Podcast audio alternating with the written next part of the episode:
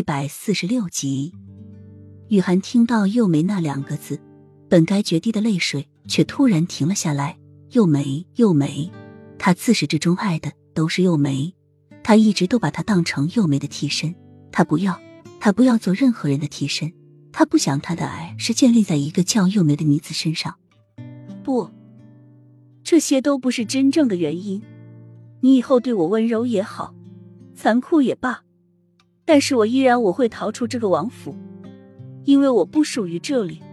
就算你以后再用其他的身份接近我，只要你还是瑞王爷，我又不会留在你身边。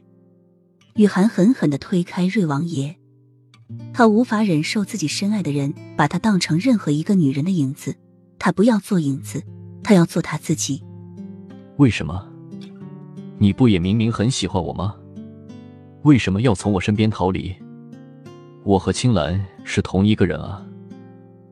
瑞王爷及时拉住欲走的雨涵，语气有些激动。本该多情的桃花眼却溢满了疼痛。他从未为了一个女人付出过那么多。他那日从府中逃离，他的整个心都是空空的。为了追寻她，他不惜放弃了正事。他知道，只要他一离开王府，太子的位置随时都会拱手让人。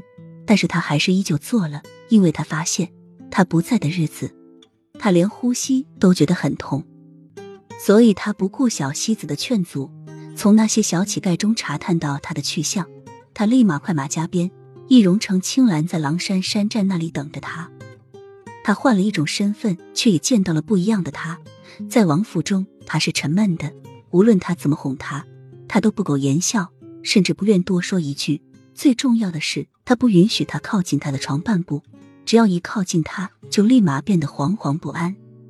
而在山寨中，大当家把他许配给他，他在他的床上看着他慢慢逼近，不仅没有一丝的恐慌，反而向他耍起了小聪明，不让他上床。他撅着嘴委屈淘气的样子，还有他那双灵动的双眸，他真的想扑上去直接把他吃掉。